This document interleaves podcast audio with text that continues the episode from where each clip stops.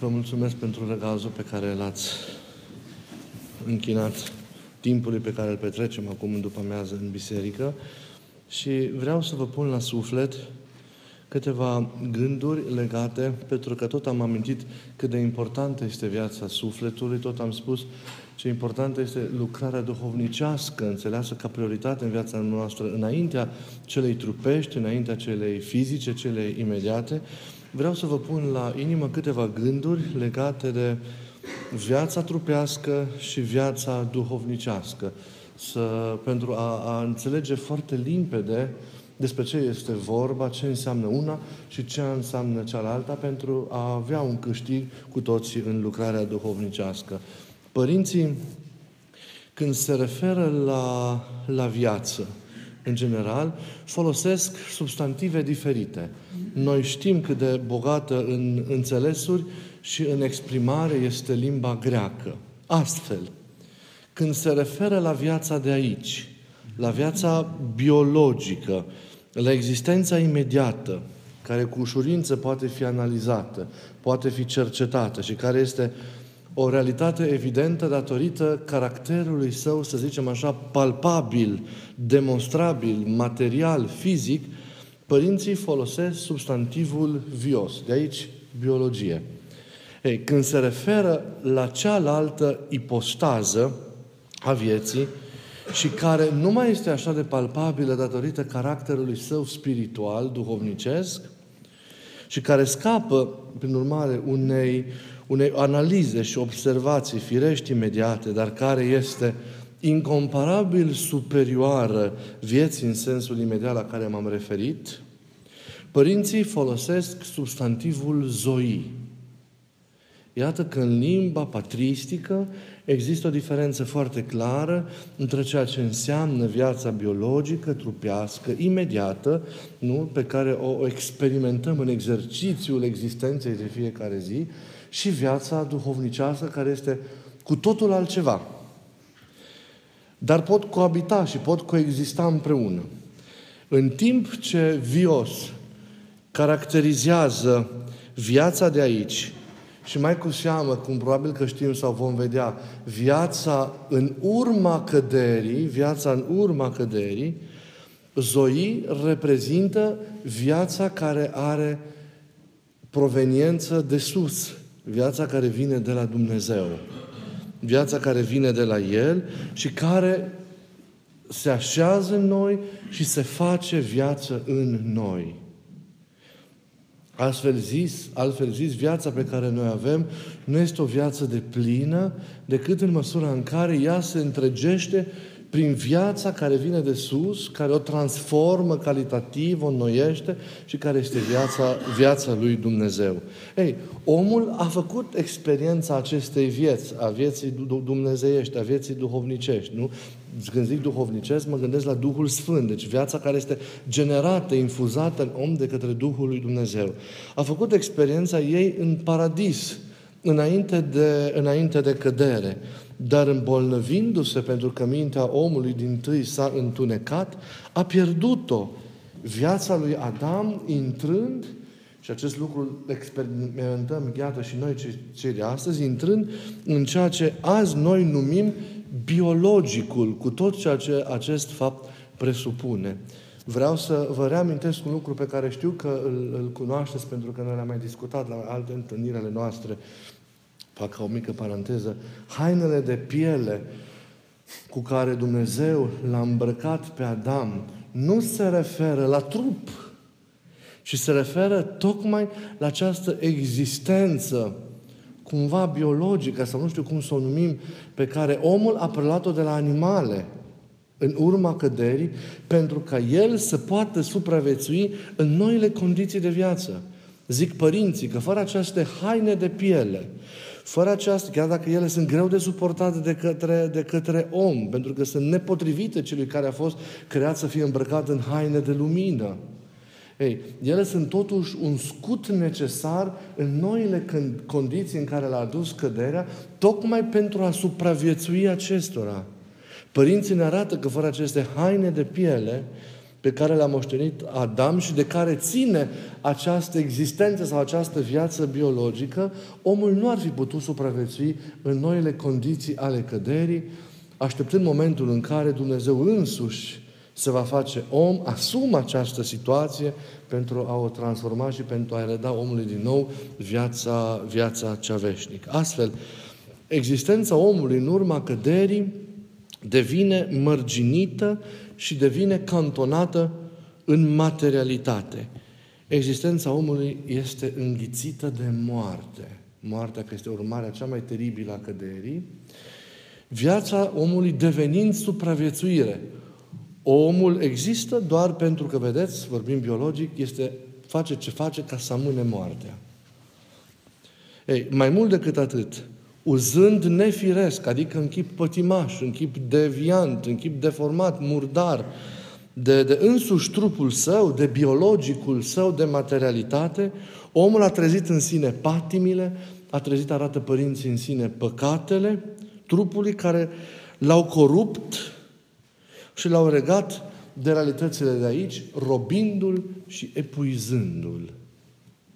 Ei, închis în viața aceasta biologică pe care și-a mai și pervertit-o, omul căzut rămâne categoric înstrăinat de duhovnicească viață, de viața care vine de la Dumnezeu și neputincios cu de la sine putere a o dobândi. Neputincios a o dobândi. Ei, șansa omului a fost însă venirea în lume sau întruparea Mântuitorului Hristos, care asumă această situație, această condiție a omului. Mereu, să știți, sunt, sunt copleșit de micșorarea asta a Domnului de voie pentru noi, de chenoza asta, de umilința asta pe care El, El a, a, a asumat-o pentru noi. Să intri în toată această dramă, în toată această tragedie a omului, să ți-o însușești ca pe propria ta tragedie, micșorându-ți strălucirea slavei și pentru a te face ca unul dintre cei pe care tu vrei să răscumperi, este un act de o, nu doar de o nemărginită iubire, nu doar un act de o, de o inexprimabilă zmerenie, dar este și un act plin de, o, de suferință și de durere pe care nu ni le putem imagina. Dumnezeul slavei să fie restrâns la un astfel de mod de existență cu care să se identifice, pentru că El nu și-a luat trup părelnic, cum ne arată învățătura bisericii, ci și-a luat trup adevărat, și-a luat firea pe care noi astăzi o, o avem. Ei, dar prin această întrumare, asumare, prin această vindecare pe care El a produs-o în sine firii noastre omenești, prin tot ceea ce l-a săvârșit, a redeschis omului carea către viață. A deschis poarta către adevărata viață. Și a dat din nou șansă omului să poată să experimenteze viața care vine de sus. Pentru că în persoana lui Hristos, firea omenească s-a tămăduit unindu-se, nu, cu firea dumnezească, cu viața dumnezească care e în firea aceasta dumnezească. Ea a tămăduit viața cea căzută și cea coruptă și cea robită și cea epuizată a lui Adam, infuzând în ea energiile vieții dumnezești și a vieții cele adevărate, iar această viață înnoită se perpetuează, se moștenește de către toți cei care se unesc în credință cu Hristos. Și această regăsire a omului și unirea cu Hristos prin credință se începe sau se produce, se temeluiește în taina Sfântului Botez. Astfel, în botez, omul reîntâlnește viața dumnezeiască, o primește din plin și natura sa, chiar dacă suferă fizic încă rănile căderii până când Hristos se va întoarce din nou, natura sa însă lăuntrică este una, este una reîntregită și poate să poarte în ea, spre deosebire de etapa dinainte de venirea în lume în Hristos, poate să poartă în ea harul, poate să poarte în ea viața aceasta a harului, viața dumnezească. Ei, în botez omul este recreat din nou, omul îi se reface chipul prea frumos al lui Hristos și primește putința de a crește sub auspiciile acestea ale vieții dumnezeiești până la desăvârșire. În omul unit cu Hristos prin botez și apoi crescut în Hristos, viața de sus pătrunde în ființa sa, transformă calitativ toată existența omului, orientează mereu spre cel viu și o deschide mereu spre o întâlnire tot mai profundă, o unire tot mai adâncă cu, cu El. Și iată cum viața de sus se face în om viață adevărată. Fără această întâlnire cu viața care vine de sus, iată că desăvârșirea noastră în Hristos nu este posibilă, pentru că noi rămânem închiși iremediabil în tot ceea ce am produs și a, a făcut căderea în viața, în viața noastră. Ei, unindu-ne cu Hristos, noi deci ne deschidem vieții adevărate. Dar, din nefericire, omul cade. Omul cade și are nevoie mereu, vedeți, vedem și noi din experiența propriei noastre vieți, că deși avem o naștere din nou prin botez, noi nu rămânem în frumusețea aceasta dintâi. Noi cumva, în chip acum personal, prin viața pe care o trăim după botezul nostru, trădăm din nou viața dumnezeiască, viața Harului, și prin păcatele personale ne lepădăm de ea. Și atunci omul este din nou în situația aceasta de a avea nevoie de, de această viață pentru a se tregi, pentru a fi viu, pentru a exista cu adevărat, pentru a-și pune bazele veșniciei încă de aici, din, din existența aceasta. Și atunci are nevoie de o lucrare specială care îi agonisește din nou viața neîmpuținată a Dumnezeului celui viu. Și această lucrare este pocăința. Omul trebuie să trezească în el pocăința, care nu înseamnă doar o mărturisire formală a unui păcat, ci înseamnă convertirea profundă a inimii, întoarcerea la Dumnezeu, transformarea profundă a întregului nostru fel de a fi, a minții noastre, a inimii noastre, a gândirii noastre, pentru că lepădându-le pe cele vechi, sau cum ziceam în cuvântul de liturghie, lepădând pe cele ale, ale eului nostru egoist, să putem, dându-ne pe noi la o parte, să-L aducem tot mai mult pe Hristos sau să-L descoperim, pentru că El e acolo, să-L descoperim și să aprofundăm tot mai mult legătura personală în inimă cu Mântuitorul, cu Mântuitorul Hristos. Ei, și apoi susținem tot ceea ce avem prin luptă duhovnicească. Ei, prezența în noi acestei vieți, transformarea noastră prin ea, umplerea noastră de ea e legată de prezența în noi a celui care este însăși viața, și anume Hristos. Descoperindu-L pe Hristos, tu nu faci altceva decât să descoperi însuși izvorul vieții adevărate. Tu nu primești doar picături din această viață, tu primești însuși fluviul vieții care se naște din inima, din ființa Mântuitorului Hristos, care este în tine, pe care tu îl cunoști, de care tu te apropii, pe care tu îl cuprinzi în tine și cu care tu te unești în, în iubire. În măsura în care prezența Lui, deci, în noi vie, e actuare, lucrătoare, în măsura în care legătura, deci, personală cu ele trăită profund, viața dumnezeiască se statornicește în noi. Cuprinde în sine viața noastră biologică, viața noastră firească, o curăță, o purifică, o sfințește, o, o umple de energiile acestea care vin de sus, ale, ale Harului dumnezeiesc, ale vieții necreate și o, și o, o, o, întregește, o întregește de plin. Iar noi, ca unii care purtăm în noi prea plinul acestei vieți, dar și pe izvorul acestei vieți, care e Hristos însuși, devenim purtători de Duh, devenim adică oameni duhovnicești. Ce înseamnă? Oameni care avem o gândire duhovnicească, avem logică duhovnicească, oameni care avem simțire duhovnicească, înțelegere duhovnicească, atitudine și conduită duhovnicească în toate cele ale noastre. Iar această viață, în această viață se crește continuu, cum ne arată părinții, până la contemplare, până la îndumnezeire, ea, vin, ea fiind viața veșniciei noastre, pe care trebuie să o experimentăm. Se creează, se creează astfel, în funcție de mișcarea libertății omului, vedeți, două categorii de oameni. Există și o categorie de mijloc, a celor căldicei, la care nici nu vreau mult să mă, mă refer. Și este odată categoria oamenilor netreziți, duhovnicești a oamenilor neangajați spiritual, care pot avea intuiții și simțiri sau străluminări ale harului lui, lui Dumnezeu, sau ale vieții dumnezeiești, dar ei rămân trupești, pentru că rămân cantonați în logica omului căzut, în felul de a simți și de a trăi al acestuia. Și rămân cu cuget trupesc. Devin oameni trupești. Rămân oameni trupești.